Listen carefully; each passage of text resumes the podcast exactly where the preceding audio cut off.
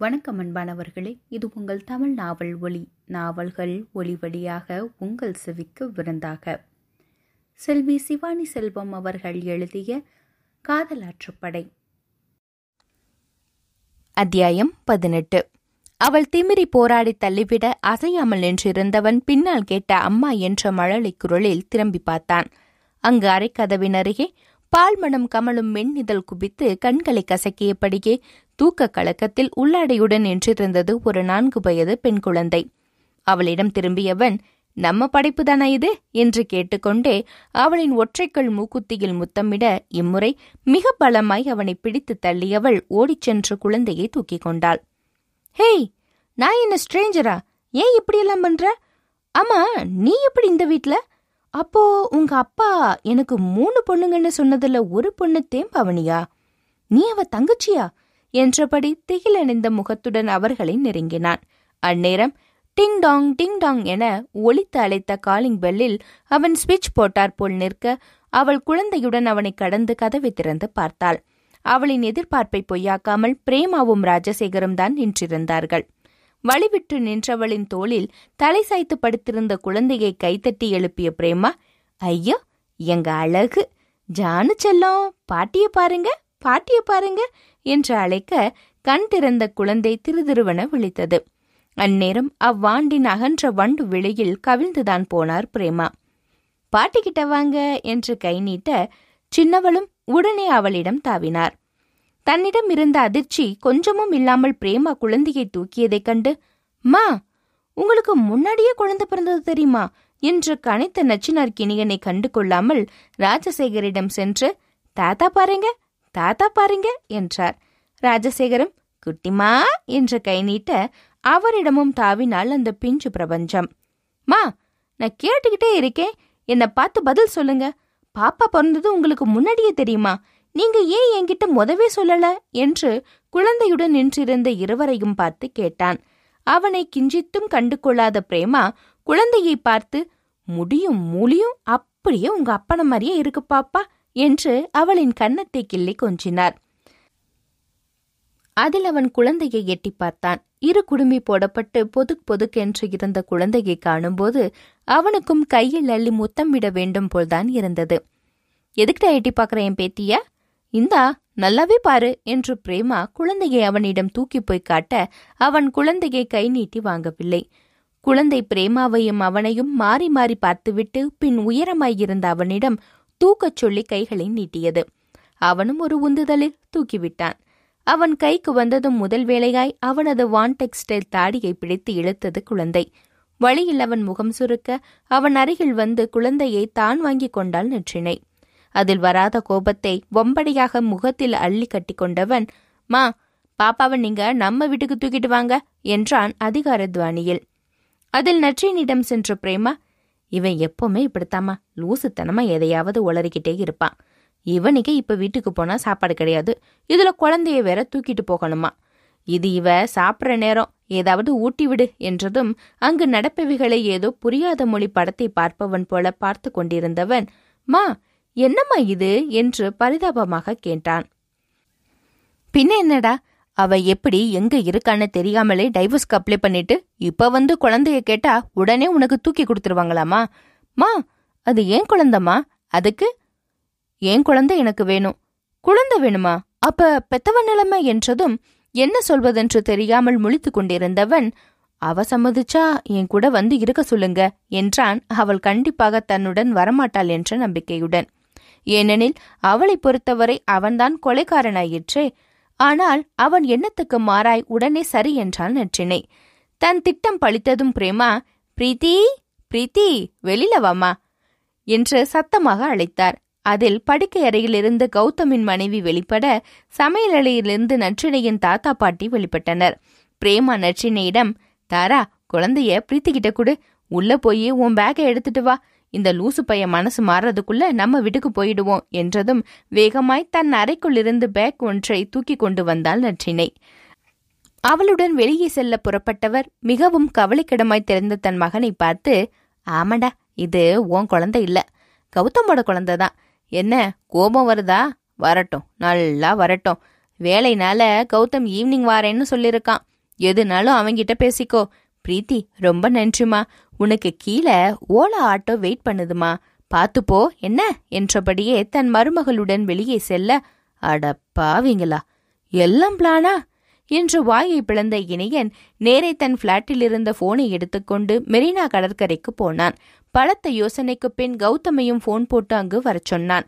காவல் முடிந்த கதிரவன் தன் காதல் மனைவியை பார்க்கச் செல்லும் நேரம் என்பதாலோ என்னவோ அவன் உட்கார்ந்திருந்த நேரம் கடல் மண் கூட வெதுவெதுப்பாக இருந்தது. ஆதித்தன் மேல் ஒருதலை காதல் கொண்ட வானமகள் அவன் தன் ஆசை மனைவி உஷையை காண புறப்பட்டதும் கோபத்தில் முகம் சிவந்து கொண்டிருந்தாள். அதில் அவளின் அரும்பெரும் தோழிகளான மேக மகள்கள் ஆறுதல் சொல்லி சாந்தப்படுத்த சிவந்த முகம் மேலும் மேலும் கருத்து கொண்டுதான் போனது. இவ்வாறு வானில் இயற்கை வாரி இறைக்கும் வண்ணங்களையெல்லாம் கண்டு அதிசயிக்கும் மனநிலை தனக்கு இல்லை எனினும் சுற்றிலும் கண்களை சுழல விட்டான் நச்சினார்கினியன் சுண்டல் ஏந்தி கொண்ட பட்டாணி பொடியர்கள் சூடாய் மிளகாய் பச்சி சப்ளை செய்யும் தள்ளுவண்டி கடைகள். தூரத்தில் பொறுக்க பொறுக்க மீன் வறுத்து தரும் திடீர் இட்லி கடைகள். வீட்டில் சொல்லியும் சொல்லாமலும் வந்து இணையாய் இடம் ஆக்கிரமித்திருக்கும் கடற்கரை சாரி கடற்கரை காதலர்கள். மலிவாக்க கட்டிடத்திற்கும் சவால் விடும் மணல் வீட்டு இன்ஜினியர்கள். ஐஸ் வண்டியை சூழ்ந்திருக்கும் பிள்ளை குட்டிக்காரர்கள் சட்டை கிழிக்கப்பட்ட நிலையில் ஓரிரு தத்துவவாதிகள். கவிஞர்களுமாய் இந்த புவியில் நீ மட்டும் இல்லை இனியா. இங்கு நீ ஒரு புள்ளி அதற்குள் உன் பிரச்சனை ஒரு தூசி என்பது போல் அவ்விடமே ஜெகஜோதியாய்தான் விளங்கியது. இந்த ரணகலத்திலேயும் உனக்கு ஒரு குதூகலம் கேட்குதாடா என்பது போல் நான்கு முறை தன்னை கடந்து சென்ற அழகு பெண்களின் நயனங்களையும் பின்புலத்தையும் கூட அப்போதும் காணத் தவறவில்லை. இனி என்னது கண்பாவைகள்? பிறவி குணம் மாறாதில்லையா? பலர் சூழ்ந்திருந்த விடத்தில் கூச்சலாச்சமின்றி கைகளை தலைக்கு கொடுத்து மல்லாக்கப்படுத்திருந்தான். முழுவதுமாய் தொண்ணூத்தாறு நிமிடம் நகர்விற்கு பின் நேராய் அவன் முகம் பார்த்து நின்ற கௌதமை கண்டு டேய் என்னடா எத்தனை மாசம்? என்றபடி இனியன் எழ இன்னும் சிக்ஸ் பேக் சிங்கிள் பேக் ஆகலைங்கிற பகுமானமடா உனக்கு? என்று சிலித்துக் கொண்ட கௌதம் தன் இடது கையில் இருந்த இட்லி தட்டை அவனிடம் நீட்டினான். அவன் வேண்டாம் என்று மறுக்கவும் சும்மா சாப்பிடுடா பார்க்கவே பஞ்சத்தில் அடிப்பட்டவன் கணக்கா இருக்க என்று சொல்லி அதட்டவும் அலர்த்தி கொள்ளாமல் வாங்கி கொண்டான் இனியன் அப்புறம் உன் ஒய்ஃபும் எங்க அம்மாவும் நல்ல அறிமுகம் போலையே. நீ இவ்வளவு நாளா உன் பொண்ணு போட்டோவை ஏன் வாட்ஸ்அப் ஃபேஸ்புக்குன்னு எதுலையுமே போடலேன்னு இப்பதாண்டா எனக்கு புரியுது என்றவன் நக்கலாக சொல்லவும் குழந்தைய பார்த்ததும் உனக்கு குற்ற உணவு வந்துச்சா இல்லையா? அதான் எங்க பிளான் எனக்கும் எல்லாம் தெரியும்டா அம்மா சொன்னாங்க. அம்மா அடுத்து என்ன செய்யறதா உத்தேசம்? என்று கேட்கவும் எழுந்து கடலை நோக்கிச் சென்ற இனியன் ஜோனோ தன் வாழ்வில் வந்த அத்தியாயம் தொடங்கி இன்றைய நிலை வரை சொல்லி முடித்தான்.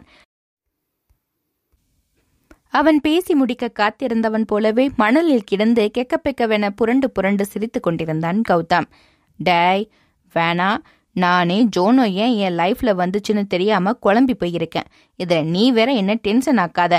சாரி மச்சி கிர் என்று தன் போன் அதிர்வதை தன் உடல் உணர்த்தவும் அதை எடுத்து ஆன் செய்தவனாய். ஹலோ என்றவாறு தன் காத்திருக்க கொடுத்தான் கௌதம்.